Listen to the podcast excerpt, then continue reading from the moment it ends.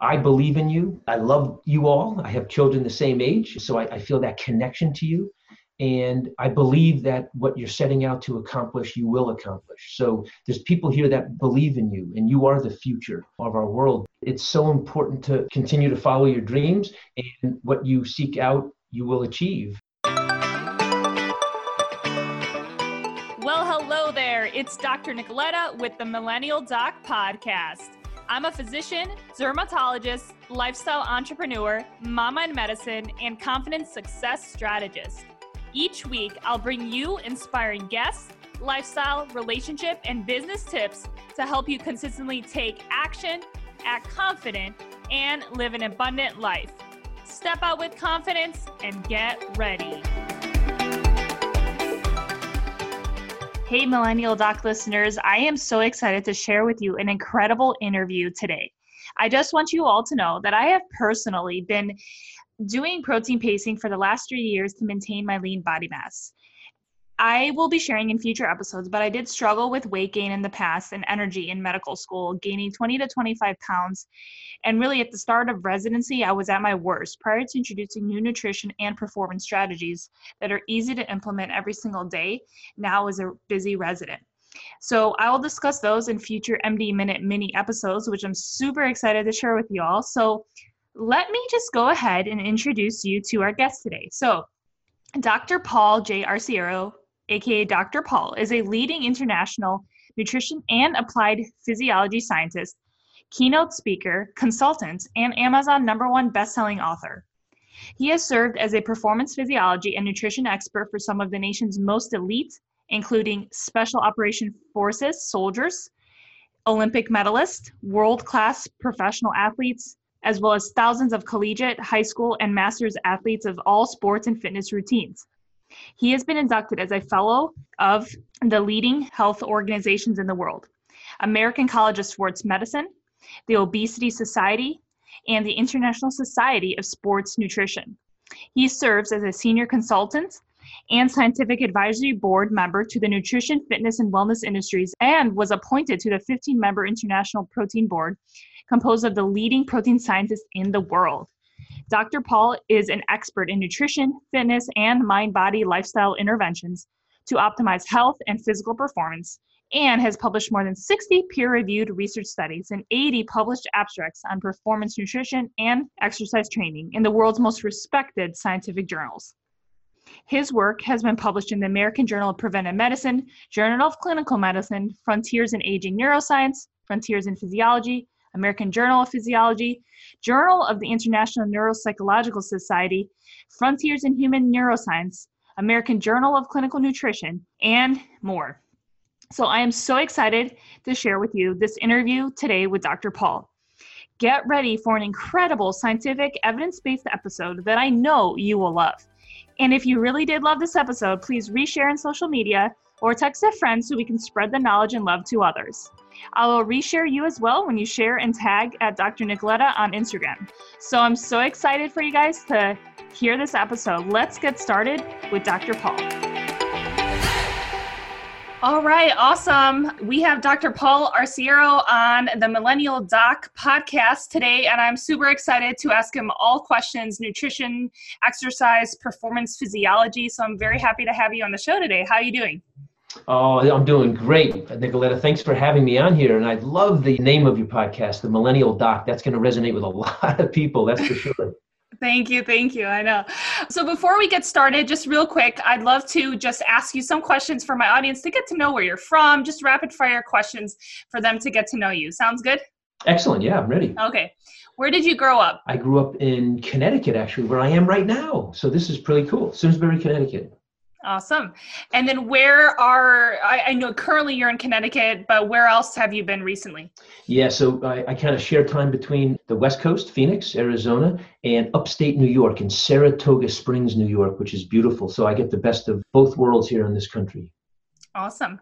And then what would you say your favorite quote is? Hmm, that's a great question. I got a lot of great, great quotes, but my all time favorite is there's nothing noble in being superior to some other human.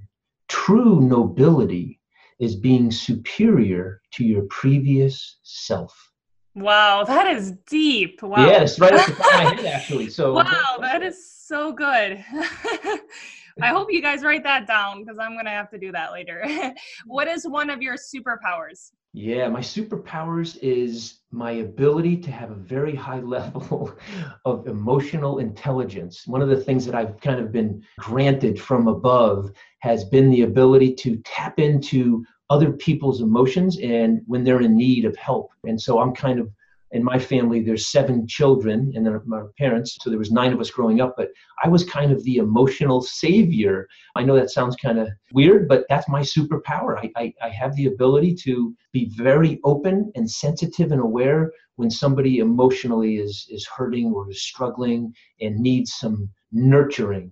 And that's what i play. That's the role i play and i embrace it. And yeah very very grateful that i have that superpower wow that is wonderful. So you said eight siblings? There's seven. Seven total okay. Yeah. What is one of your favorite books non-medical science anything recently or a book that you just recently read within the last year?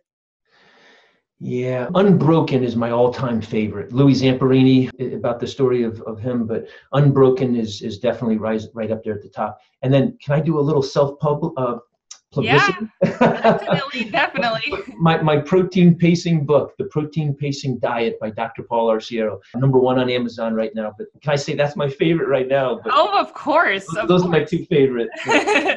yeah, I'm excited to get that. I hope you guys really tune in and listen to this episode because it's going to be awesome. So, who is someone else that has changed your life? Oh gosh, you know, I was so fortunate growing up. Although my living environment at times was absolutely wild chaos in our house because we lived in a relatively small house and there was nine people bouncing off the walls. But i had just two of the most loving parents and i guess my greatest influences outside of my, my parents and my siblings were my maternal grandfather and my paternal grandmother. They are people that believed in me when i didn't always believe in myself and the lessons that they taught me that I was not aware of at the time, boy, just so powerful and impactful in my life now. And those are two people that just entered into my life at the right time, my grandfather and grandmother, and taught me life lessons that, you know, I, I call them very latent learning lessons, that they weren't necessarily immediate at the time. But boy, when I look back and how they've impacted my life moving forward, I, I'm, I feel very blessed to have had those two grandparents. Oh, that's wonderful. What is one of your all time favorite accomplishments so far? Oh, gosh, that's another really great one. You know, just having a, a beautiful, loving family home uh, with my wife and our three beautiful children. And that's got to be my, my most, for me, sacred and cherished life goal is, is just being able to watch these three beautiful children grow up. So that for me is the, the highlight. That's beautiful. And what are their ranges of, from the age? Yes, so my oldest is 25 and the youngest is 18. Okay. Yeah. and where did you go for your schooling? Well, there's a long list. so I was a fairly successful tennis player coming out of high school, so I was recruited to play in college and I started off down in Florida and I didn't get too far before I dropped out of college, believe it or not. I'm not ashamed to say that. I'm showing my vulnerability right now. So I ended up traveling Europe at the young age of 18 and a half. I was over in Europe playing professional tennis. And then I returned back to the States and I started off at uh, Central Connecticut State University and then and graduated from there with a, with a successful college degree and, and, tennis, college tennis career. And then I went to graduate school at a number of places. One was the University of Vermont. Then I went to Springfield College and I did a degree at Washington University School of Medicine, where I did my postdoc. And I think those were the, the three graduate schools. I might have left one out UVM, Springfield, and Washington University. Oh, of course, there was one more Purdue University. I did a, a graduate degree at Purdue University as well. So I have a couple of master's degrees, a PhD, and then my postdoc. Where was the PhD? So that was at, yeah, good question. That was at Springfield College. I actually okay. did my data collection at the University of Vermont where I was doing a second master's degree in nutritional biochemistry. Okay, and then is that Washington University in St. Louis? Oh, yeah. how did you like St. Louis? I love St. Louis. oh, I loved it too. And, and, you know, as you know, being a physician, you know, there's probably very few schools that are more acclaimed than Washington University School of Medicine. So I was really fortunate that I was able to do postdoc at the School of Applied Physiology in the medical school. And that was a wonderful, in fact, I loved St. Louis for all that it offered, but mostly because that's where our oldest son was born. he was born at St. Louis Barnes Hospital. You'll always remember that. always remember it. Yeah. Speaking of tennis, favorite player, Novak. I love Novak. Is that what you said? Yes. yeah, yeah. I mean, how could you not? I mean, look yeah. at that that Wimbledon final against Roger. Right. I mean, those are you know two I would say of some of the most adored tennis players of all time. And boy, that was just so exciting. And oh man, I, I really like both of them, but I particularly thought that Novak was just so poised and so stoic in, throughout that entire match, and he just kept himself so well composed despite you know 90% of the audience really pulling for roger. And yeah i really give it to novak. Like yeah. i said i like both of them. Either one of them i would have been happy winning but i thought novak just played a phenomenal match so my all-time favorite tennis player by the way is guillermo vilas. He's an argentinian and I just happened to like him because he was such a workhorse. And then Pete Sampras, really yeah. Him, but then yeah, Novak is is up there for sure. Novak Djokovic is from where well my parents are from Serbia, so oh, I'm, cool. I'm Serbian. So when we where they actually were here for the match, oh. and it was oh. just crazy. They were just like up and down because I heard the match was just back and forth, back and forth. oh, I can't believe you didn't watch it. It was. I so watched exciting. parts of it. But, parts of it. Yeah. yeah, it was long. It was long. yeah. Well, I was really excited, and congratulations to you. And yeah, Novak is just a he's he's top shelf yeah. everything. He's just a real sportsman, and I really admire him. Awesome. So let's see. So what do you do for your exercise? You know, since you're such an advocate for it, what is your favorite thing that you do daily? No, I really appreciate you asking that because I think that's so important. You know, I, when I was growing up, I really looked to role models that were walking the walk, right? I mean, so often we enter into situations in life where people are mentoring and helping, they talk the talk. And I think that's really important. But for me, having the ability to not just be able to talk the talk from a scientific perspective and, and an understanding of it at a deep level, I, am really most proud of the fact that I, I can walk the walk and I, I really do place the importance of being physically healthy at a high priority. So for me, it's about doing what I describe in detail in my book, and that's the PRISE protocol. It's, you know, I, I believe that our bodies are not one dimensional. I mean, we know that in order for us to thrive as a fully integrated human being, we need to be engaged in different modes of human movement. And so that would mean things like resistance functional exercise. And we know the value of that, not just as a, at a young age, which kids do very naturally when they go out to play, right? If you ever watch a kid play, they're very, very functional in terms of their, their resistance that they, they put on their body, jumping off of you know swings and doing cartwheels and somersaults. I mean, that's functional resistance exercise. But we should be doing that even into our late age, you know, 80s and 90s, we see that with the most healthy, you know, blue zone populations in the world. These are people that are functionally really, really healthy. And so they're carrying groceries up hills, you know, to their homes and and and laundry. I mean, th- these are people that are working physically. So resistance functional exercise is hugely important. That's the R. And then engaging in high intensity interval exercise and not overdoing it. I think, you know, right now the big buzzword, right, is HIIT training, high intensity interval training or sprint interval. And I think we're missing the boat here. In fact, I know we are, that we're advocating it and promoting it just too abundantly for people, you know, too common people uh, we're recommending it. I think we should only be doing that once or twice a week at the most because our bodies need time to respond. And then third would be stretching, you know, Tai Chi, yoga.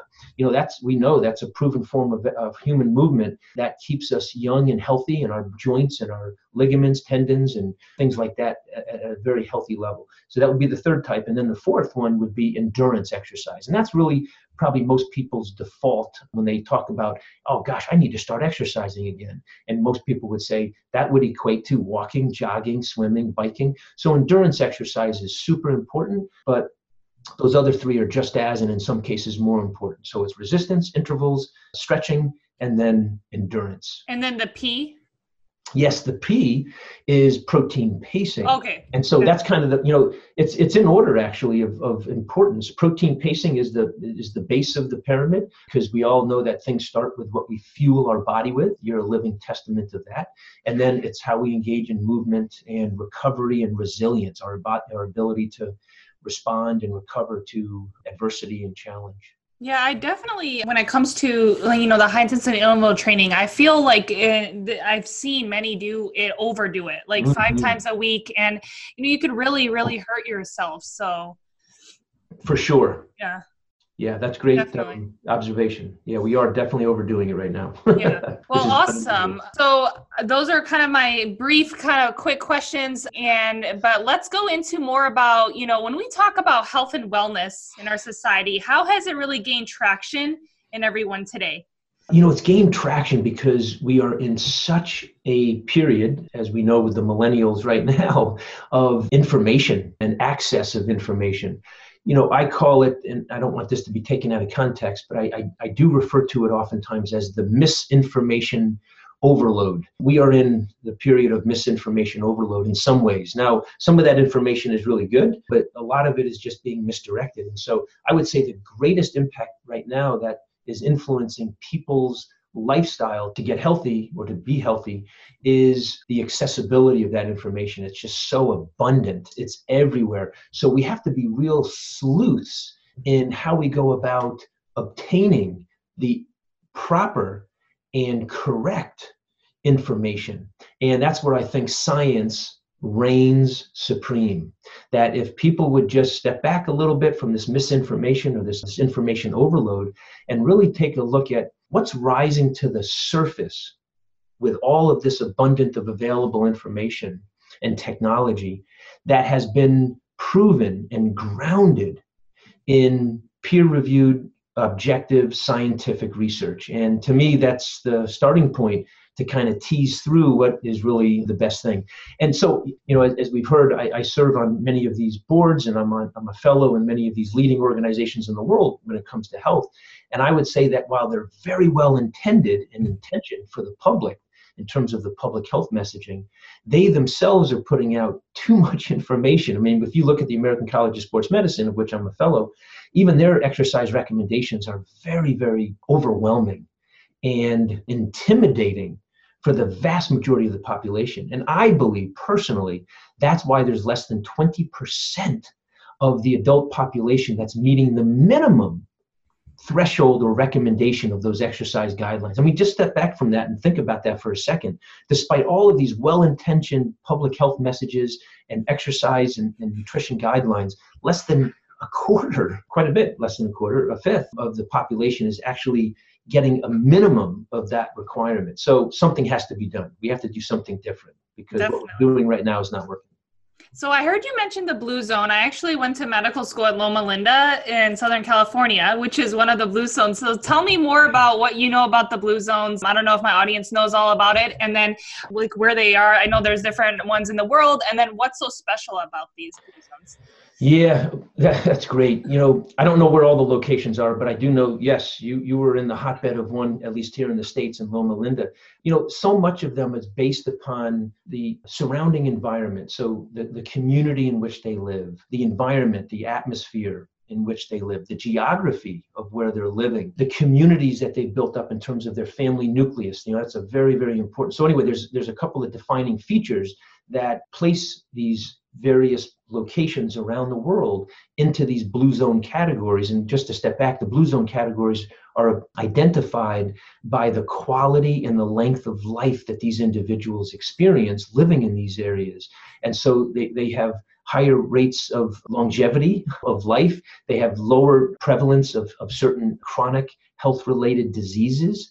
And these are individuals that live in environments that they can in many ways self subsist, right? They're able to grow their own agriculture and live off the land. So these blue zones are powerful examples of when we surround our living habitus in a way that is self sufficient, we seem to thrive. If it's being supported by intergenerational families, mm-hmm. seem to thrive. And so Sardinia always comes up to the top, right, um, off the coast of Italy. And, and we know that that's one of the top blue zones in the world. And if you look at what they have, they have everything. They have um, the intergenerational living environment, they have the ability to grow their own food and subsist off the, the, the land of what they have around them agriculturally. They have chronic daily physical exercise. So these are people that are walking for their major form of transportation or riding a bike.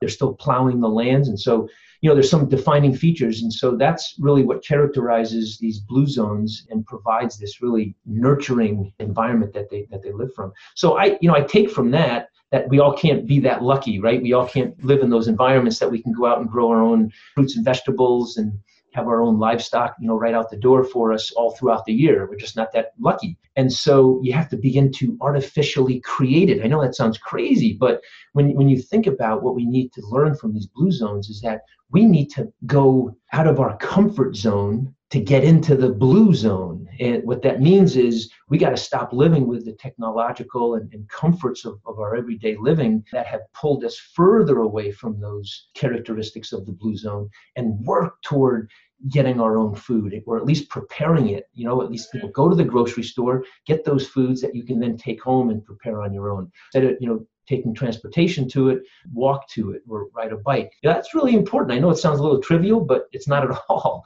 And as much as you can support your family and live close by and have that intergenerational communication among those various people, and I, I think, you know, just to go full circle here, when you had said the greatest influences on my life, boy, when I look back at the lessons that I learned as a seven, eight, nine year old boy, sitting with my grandmother and just listening to her and the wisdom that you know came from her mouth and and just the, the love and the grace that she exuded as i was sitting there with her oh man it gives me chills you know mm-hmm. thinking about it because that was so powerful of an experience for me to have. And so the more we can we can be in the presence of our grandparents and great grandparents and parents and our children and, and grandchildren boy, that's really important. So yeah, we have to work hard at um, yeah. getting getting out of our comfort zone and living in the the blue zones. I love that. Getting out of your comfort zone to live lo- more like in the blue zone. yeah, yeah. So tell me more about maybe one of your I know you've done plenty of research studies, third party based, you know, randomized control trials and but tell me one that's really that's that you're very passionate about whether it's related to the protein pacing your book or just t- talk about one of them. Yeah, I gosh, you know, when I look at the the full spectrum of 30 years of doing this research, it's hard to identify just one, but I would say that I did have an opportunity to work with some Seventh Day Adventists, and as you know, oh. coming from Loma Linda, that's you know one of the groups that we look toward to have some of these blue zone characteristics, the Seventh Day Adventists. So when I was in West Lafayette, Indiana, at Purdue University doing my master's degree in physiology, biological sciences of, of physiology. I recruited a group of Seventh day Adventists. There happened to be a group out there in West Lafayette. And that was really my first exposure to a, a group of, of people that were living kind of within this you know community, living with these lifestyles that were really health promoting. And so that was very eye opening for me. And many of them, as you know, are vegetarians. And so the first kind of real research study that I was involved in was kind of examining a, a microcosm of you know one of these blue zones uh, with the um, Seventh Day Adventists, and yeah, they're really remarkable in, in how they do take on some of these living characteristics that really promote longevity and, and optimal health. And I was fascinated by it. And so I took a group of them and I compared them to a group of, you know, typical meat-eating carnivore um, Americans. And it was it was really interesting to to observe some of the physiological characteristics that they both demonstrated and how healthy these this group of Seventh Day Adventists was. But I would say more recently, that was back in, in, in the 1980s, believe it or not. I was oh, wow. doing, I was doing research on vegetarianism using this, you know, the Seventh Day Adventists. That's awesome. Um, yeah, it really was. It was great, great start for me. But things evolved, and I would say one of the most landmark research studies that I've been uh, involved in, at least in this work that I've done with nutrition and exercise, was on a group of 40 men and women who were in desperate need of an intervention. These were people that were high risk for cardiovascular and metabolic disease, type 2 diabetes, congestive heart failure, cardiovascular events happening and high blood pressure.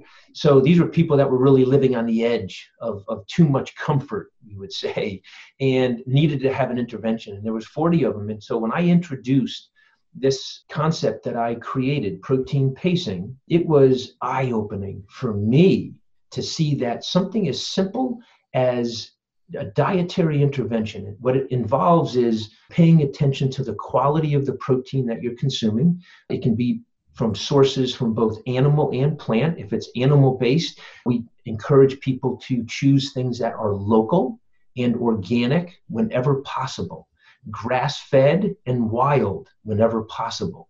So, those are kind of the requirements if they're choosing an animal based protein source. If it's a plant based, we try to encourage them to do a non GMO. We try to have them do an organic based or a local based form of plant protein. And so that was number one the quality of the protein that they were consuming. Number one. Number two would be the quantity. And what we know through really high quality, very valid, credible scientific research is that when people consume somewhere between 20 and 40 grams of high quality protein per eating occasion, that suits the body the best. That's an optimal amount. And that range really varies depending upon their age, their health status, their fitness level, and then their weight management goal. Are they looking to lose weight, maintain weight, or gain weight?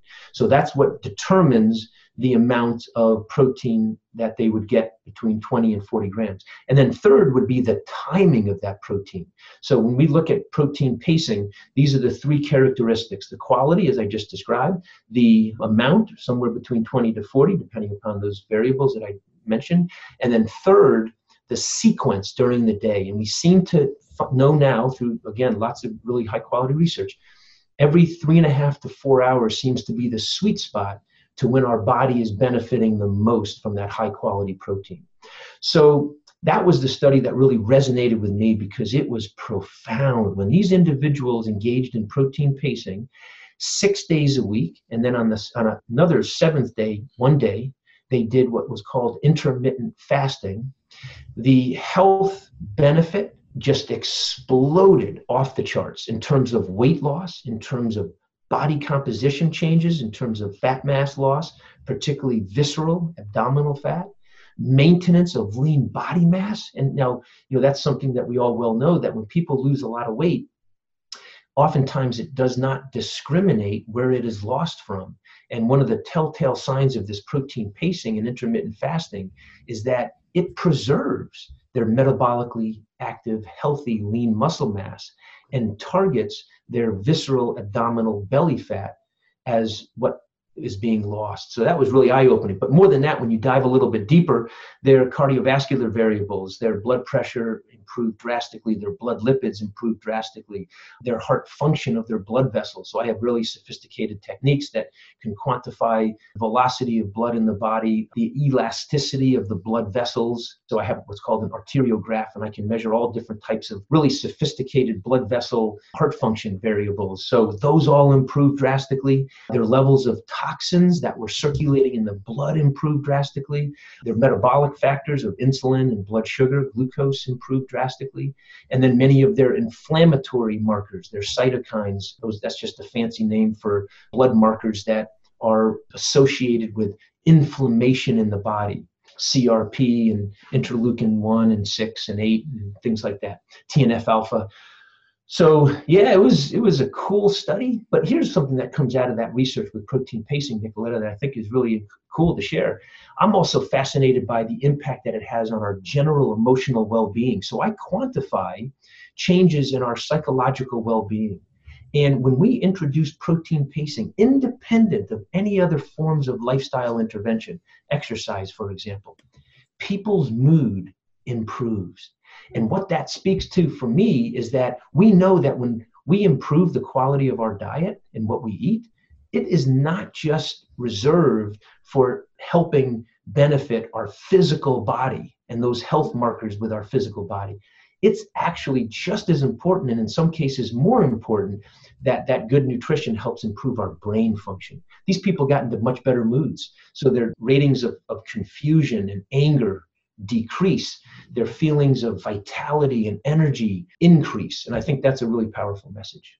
That definitely is because most people think of you know the physical, not so much of how your mood and how it's actually helping you mentally. You know, and that's not even you're just saying protein pacing. You know, you're not combining that with exercise at that point. You know. That's right.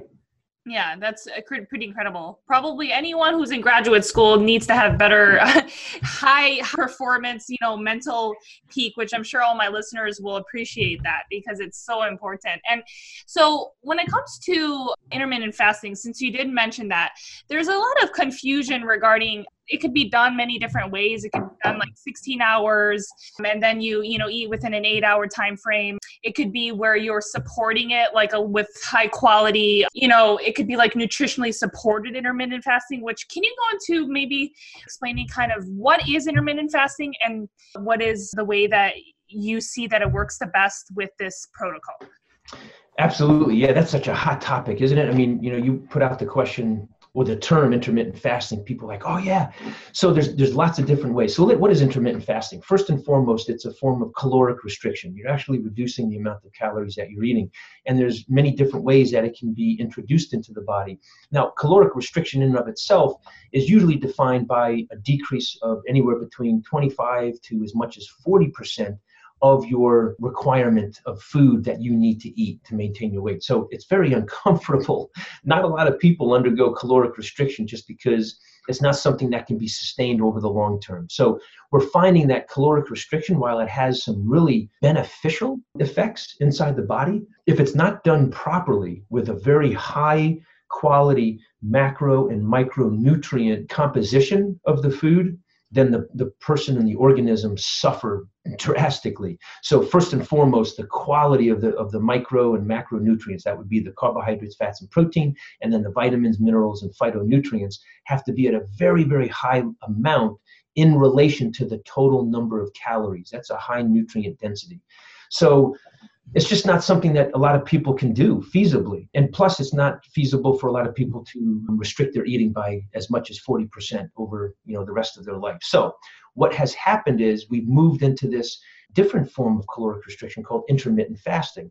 We have what is called time restricted intermittent fasting, TRF, time restricted feeding. That's the abbreviation that people use. So when you hear TRF, it's a form of intermittent fasting. People usually will do it for 16 hours and then eat within an eight hour window of time. That works for some people. Personally, it does not work for me because I know that as I'm getting older, the preservation of my lean body mass is a top priority.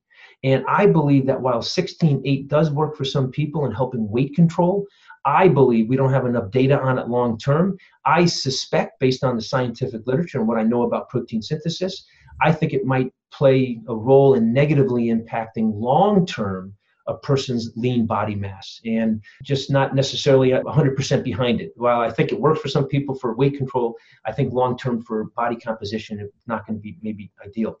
And then we have the various forms of intermittent fasting. We have what's called the 5 2. That would be eating your normal intake for five days during a week and then reducing your intake by up to 75%. So you're only eating 25% of what your body requires for two days a week.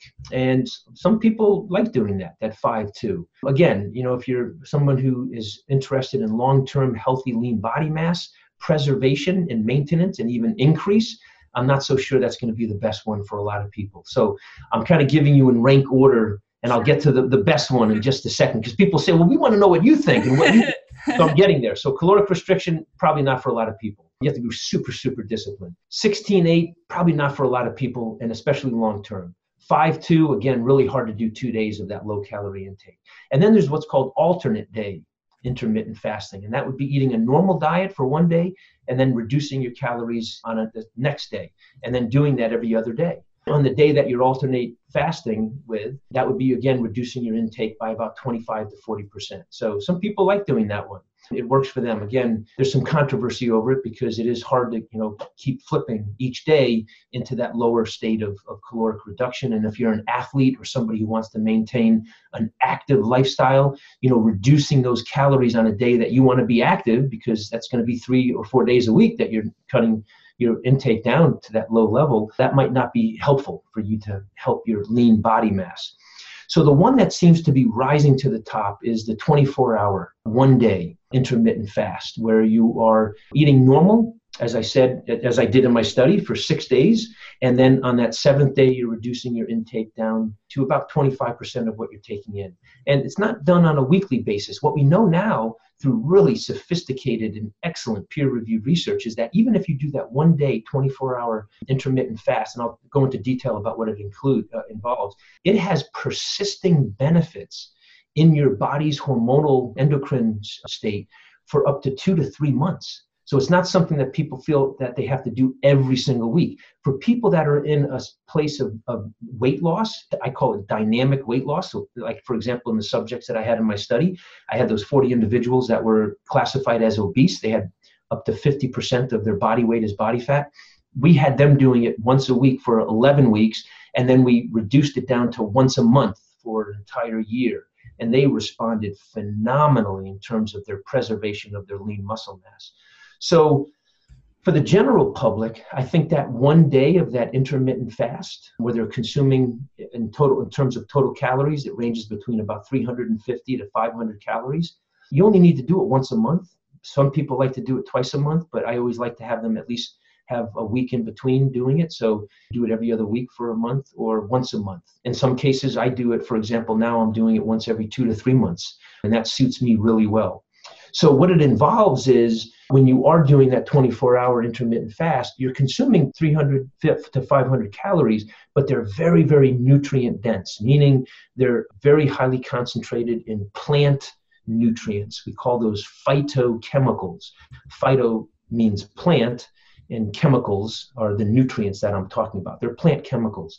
So they're things like antioxidants. People, we hear a lot about antioxidants, and those are substances that are found within fruits and vegetables that help the body in lots of different ways in reducing disease risk. And so things like berries, blueberries, blackberries, wild berries, goji berries, um, wolfberry, just about any berry, strawberry, blackberry, any berry that you eat is usually really highly concentrated in antioxidants. We also know that pomegranates have a lot and things like that. And then adaptogens, and adaptogens are plants that have survived in very, very harsh living conditions. And so they have adapted their genetic makeup to survive in very harsh climates. Many times we find those in things like the, the, Siberian desert, right? And so, you know, things that survive out there have to be really rugged and, and sturdy and robust in their makeup to be able to survive. And what we know is that because they've adapted, sometimes they're just in condition living environments where there's a lot of predators, insects that are invading them, and so they build up their own ability to resist against those. What we now know is that not only have they adapted very well to a stressful living environment themselves to allow them to survive, but when we extract them and put them into our own body, they do the same thing. They help us adapt to stress. And so adaptogens, we're going to start to hear more and more about. In fact, you know, things like ashwagandha and Eleuthero and rhodiola, and the list goes on. We now know that when humans consume them, they derive the same benefit of being able to adapt to stress. And so when you're on that one day of, of that intermittent fast, just making sure that you're getting a really high quality intake of those antioxidants and adaptogens, and then a good quality uh, protein source that can, you can ingest twice during that day. Not a lot. We're talking only, you know, 20 to 30 calories a couple of times a day. And along with the antioxidants and adaptogens is the sweet spot. And people respond extremely well from a metabolic profile and a body composition. So in that study, after they did it once a week and then they did it for maintenance once a month, um, you looked at not only, which is very important, the lean muscle preservation, but that they also maintain their visceral fat and all that was kind of maintained, as in what they lost, they kept. Correct? Great. Yes, great question. And I wish I had a visual to show to show everybody because what you just described is is really the essence of it. And yeah, I think we're all on this goal and this journey in life to be our best self. And it really begins with, you know, how our bodies feel so that we can engage in a lifestyle that allows us to live our best life. And so a body composition plays a critical role. And what you just described is exactly what happened. That during that 11 week weight loss, but I call it the dynamic weight loss phase, they had massive reductions in their abdominal visceral fat and their lean body mass proportion of their total body weight actually went up 9%. I mean, uh, it's just absurd to think about. So they last they lost massive amounts of weight, up to 25 pounds on average. Some of them lost more than 65 pounds, some lost, you know, high teens. All of them lost weight but the, the collective group of men and women lost 25 pounds on average in that 11 weeks.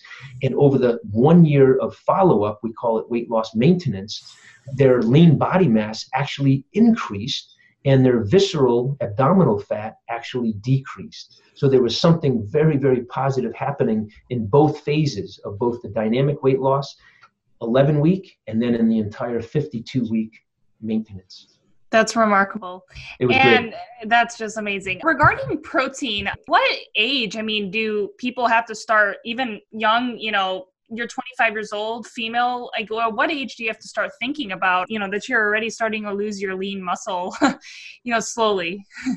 yeah, so for for women, they definitely have to pay close attention to that, right? I mean, they're faster matures of, of the sexes, and so their bodies are going to transition into that more mature place before boys. And so, yeah, for young women, young girls, young women, they really need to start paying attention to that optimal amount of protein, not high protein. That's one thing I always dispel, and I do it in my book. I, I mm-hmm. say, listen, this is not a high protein at all. In fact, just real quickly before I get into what you've asked, is when we look at the protein intake in the United States and in Canada, North America, since the 1970s. We have what's called the National Health and Nutrition Examination Survey, the NHANES data.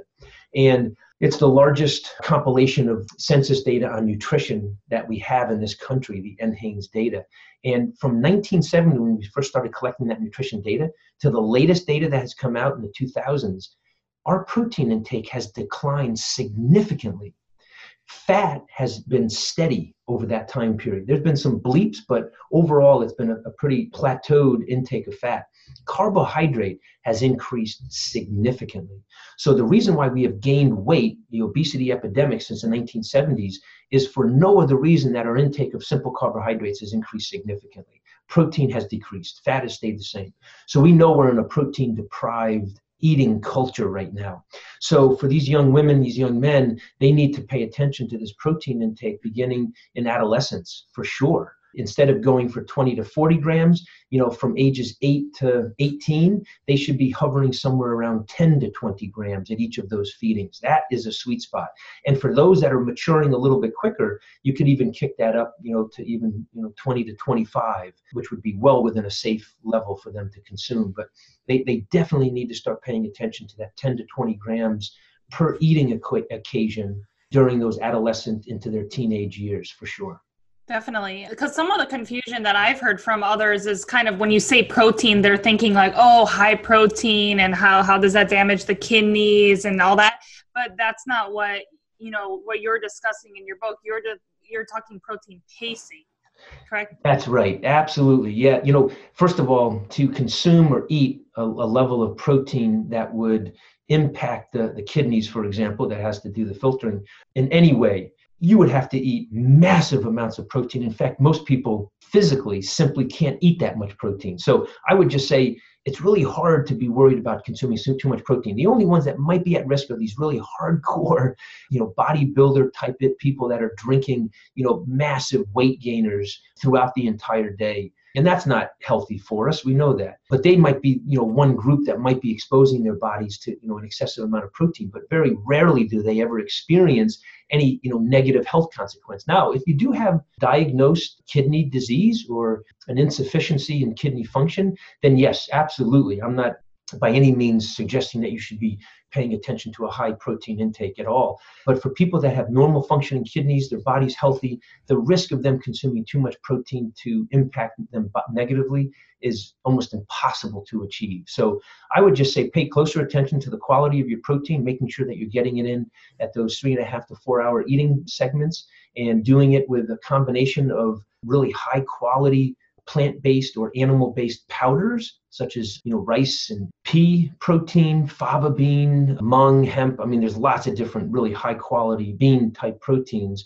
And the same with animal. You could do whey which we know is the top quality one a good undenatured whey protein. But then whole foods are, also very good. But i just want people to know that there's no harm in doing really high quality plant-based proteins and animal-based protein powders or, or bars because they're made from the highest quality if you get a good you know good um, company that's sourcing it. So yeah i think we just have to be more disciplined and once we get it into a routine as i give people strategies in my book it becomes really thoughtless and something that you really don't have to even think about. Just you know it's part of your daily lifestyle routine and you'll be in a blue zone before you know it yeah, definitely. Because I mean, it is so hard for people to achieve their health goals because there's just so much abundance of information out there, you know. But so, why do you believe so strongly in being able to share the value of all your all the findings and the research you have done? What's your ultimate mission? Oh, Nicoletta, that's a great question, and it's one that I don't take lightly. In fact, it's it's my why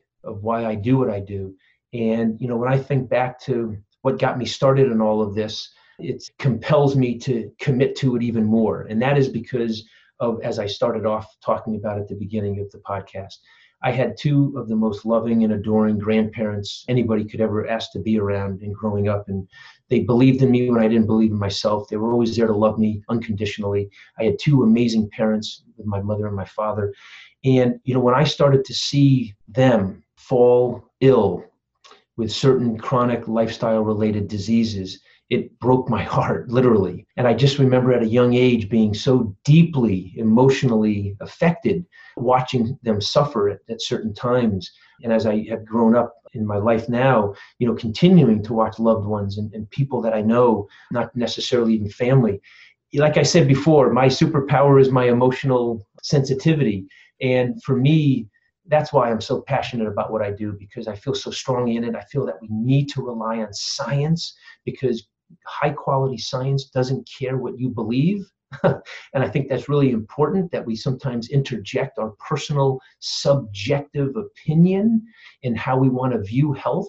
And there's too many people that are running the airwaves of technology and using a self subjective viewpoint in pushing their agenda and their propaganda and rhetoric.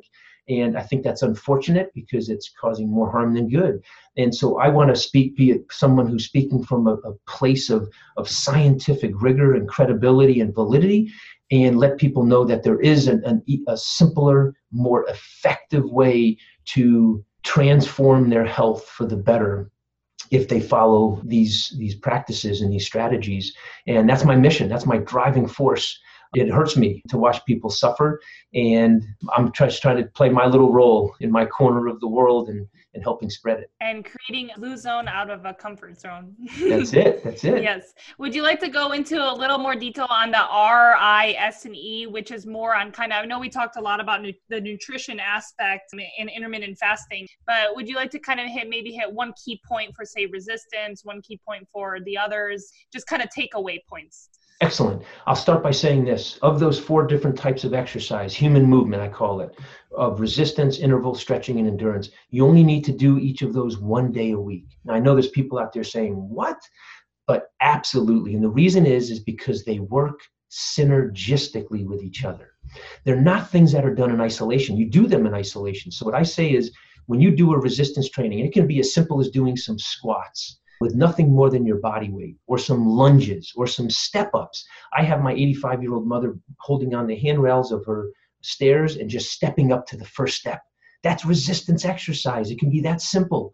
Uh, for people that don't want to leave their home, I tell them to go out and buy some water jugs, right? They go out and they buy a one gallon, one gallon water jugs or milk jugs, and you just squat with those. Sit up and step up with those. You can sit in a chair and do press ups. That's resistance exercise and it's functional because when people go grocery shopping and they need to lift items into a cabinet or a refrigerator or a shelf, they need to be able to do it with the confidence knowing that they're not going to injure themselves.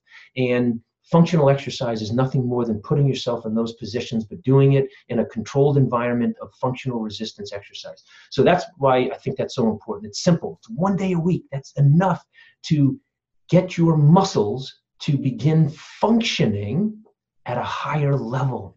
That's powerful. So one day is all you need. And my free app, by the way, I haven't even mentioned this. If you go to the Apple Store, you can download the PRISE Life app for free. I'm giving it away for free. So it's a free app. And you'll awesome. see some of these you'll see some of these exercises.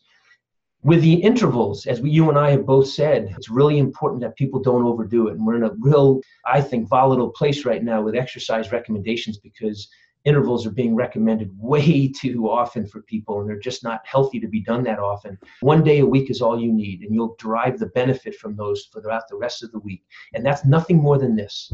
If you are somebody who likes to walk, go out and walk, and between maybe two telephone poles or mailboxes, there's not many telephone poles in the world anymore, but mailboxes, walk at a very high intensity for 30 seconds. So, however many mailboxes that takes you to walk power walking for 30 seconds. Do that and get your heart rate up really high, enough so that you can't have a conversation with somebody if you're walking with them. And then let yourself fully recover for three to four minutes, whereby you're doing more of a window shopping stroll. So that's really almost like nothing. You're just simply walking really, really slowly. Do that for three to four minutes. Do seven of those one day a week. Mm. So anybody can do that. We know that people who've just had heart attacks people who have congestive heart failure, people who have really severe medical conditions, we know that when we start to introduce high intensity intervals in their recovery, one day during their rehab, they have significant improvement. So it's not just for elite athletes. This is for people that are 80, 90 years old and for people who are very diseased. We know that in type 2 diabetics, when they start doing interval exercise, their markers of their diabetes improve drastically. So all you need is one day a week. Stretching can be as simple as a morning sun salutation for five to 10 minutes on a, on a day. You should do that every day, actually, but you want to try to get into an extended stretching bout one day a week where you're doing it for anywhere between 30 and 60 minutes. And it can be very gentle stretching. We can do what's called static stretching. So you're holding the poses. Yoga is a fantastic way to introduce stretching. So I'm a big believer and a proponent of yoga. Once a week is enough to get those joints and those ligaments and tendons working at a, at a better quality of life. And then endurance exercise, what I recommend with that is you should stay generally active every day, anywhere between four to th- 10,000 steps. I know there's this artificial, arbitrary goal of 10,000, but that's totally made up. If you look at the scientific literature, it shows benefit from anywhere between four to 10,000 steps. So on days that you're not doing the resistance, interval, stretching, and endurance, I recommend on those other three days, get somewhere between four to 10,000 equivalent steps during those days. And it doesn't have to be anything rigorous. It can be very, very low key, but that's enough to keep your body moving in a very healthy way. But on that one day of endurance, you do want to kick it up a little bit and work for about an hour of continuous endurance or what we call aerobic cardiovascular exercise. It could be riding a bike with your, your spouse or your children or with a friend. It can be doing pool exercise or going for a swim. It can be you know, going for a jog or walk. It can be any form of continuous rhythmical cross country skiing, rollerblading, mm. rowing. I have, we have a lot of people that like to get on lakes in the Northeast, so you can get into a canoe or a kayak or a rowing scull and just row for, for an hour. That's endurance exercise. I usually tell people on a scale of one to 10, one is lying in a bed, 10 is pushing yourself to the hardest level possible. When you're doing an endurance bout, you should be right about in the middle, but a little bit higher, about a six. So it's where you can have a conversation and maybe be able to do it for you know a couple of hours if you had to. That's the endurance. Those are my nuggets of the rise exercise. That's awesome. Thank you. So, because like actually in pregnancy, I've learned to incorporate a little bit, like I do you know prenatal yoga one to two times a week swimming like you know swimming slash spinning cycling right once a week Excellent. Um, and then what is the other one walking resistance. but you know i know yeah resistance resistance to do a little bit more but i would do like once once a week of a yeah. body pump kind of class Pumping, yeah. but i remember before like in college i would just do say spinning or cycling or i would pick only one category and yeah. and but it makes it so much more fun and i think that you actually want to exercise more when you have this variety and plus it's better for you. You're not overdoing like a Orangetheory class like every like five days a week you know? Fantastic. I, what you just described is exactly it's so it's so much variety within each of those. It's so fun and, and people get excited and the research that i've done on it i've taken really highly trained athletes who have trained in what you're describing one form of exercise you know for the last five ten years and when i have them do the rise at first they're like bouncing out of their heads thinking there's no way i'm going to get in shape or stay in shape doing this just one day a week but what we find is when they do each of those just one day a week, their quality of experience goes way up. When they get into the weight room that one day, they are just putting out the highest level exertion. When they get into that stretching routine that one day, they are, you know, experiencing that pose and that hold so much deeper and longer than what they thought. So yeah, there's real value in, in doing it less because the quality of the experience goes way up. I wanted to say one more thing because it was so important, but you know, you just hit on some really, really valuable aspects of it. You know, getting outside in nature as much as possible with each of these exercises. And we know now that there's something called the nature pill. And the nature pill is so important, even if it's five or 10 minutes during the day where we're out in nature, breathing in fresh air, looking up at the sky and the trees. That has an important and potent effect on our stress hormones by lowering them. Our blood pressure elevates, uh, de- decreases. Our cortisol, that's our stress hormone, decreases. So there's tremendous value in getting out in nature and doing your walk, doing your run, doing your swim, doing your bike. So great. Yeah. I awesome. love it. Well, we could keep talking, but I know we we've been there's so much good things to talk about. I, I just have a question for you. What would you like to leave my millennial Doc listeners with? Something that will just inspire them. You know, a lot of them are currently in the you know hard phases of whether it be graduate school, medical school, and they don't even think about. They're just so overwhelmed just with you know studying. But what is important to what's a message that you'd like to leave them with? Well, I have some millennial children, so you know, for me, more than anything, I want you to know that I believe in you. I love you all. I have children the same age, so I, I feel that connection to you. And I believe that what you're setting out to accomplish, you will accomplish. So there's people here that, that believe in you, and you are the future of our world. But more than anything, I want you to appreciate harmony in life. And that's the balance of, of our experience of living here. And I think more and more millennials are, without question, really embracing harmony in terms of how they live their life, right? We're looking for that work life family balance. I have, like I said, millennials, and I can see it in them. They're yearning for it, and you deserve it. You know, there was a period of time where we we kind of shunned, you know, having that harmony in our overall life. And so I'm just here to tell people that harmony should be your goal, and that there are people that believe in you, and one other message I would say is that it's so important to continue to follow your dreams and what you seek out, you will achieve. And again, keep life in balance, keep life in harmony. And that's my message for the millennial group. awesome. Thank you. So, where can people find more of your research? You know, I'm sure they'll want to look. Is there a specific website where list all your research? You know, they, I'm sure they could go to PubMed, but also just and where can people find you? You know, the best place is my the website priselife.com. P R I S E. It's spelled with an S for the stretching. E life L-I-F-E dot com. Amazon, of course, is where the protein pacing diet book is, so they can find that there. But those would be the best places. So looking to stay in touch with you moving forward. And if there's anything else I can do to help support you in, in your awesome podcast to bring it to the top of the podcasts, I want to do that for you. Um, thank so, you. Yeah, I'm, I'm really honored and thank you so much for having me. And this has been a real treat. Thank you. Appreciate it. Thank you so much. Thank you so much for spending this time with me on the Millennial Doc podcast. I am so thankful for your support and hope you received inspiration today to discover a better you, better health, and your best life. It would mean the world to me if you can take a second to share this episode with someone you think would love it. For free resources and inspiration, head over to drnicoletta.com and make sure to follow Millennial Doc Podcast on Spotify and subscribe on iTunes. And it would mean so much to me if you left a five star review of the show. As always, step out with confidence and rock your life.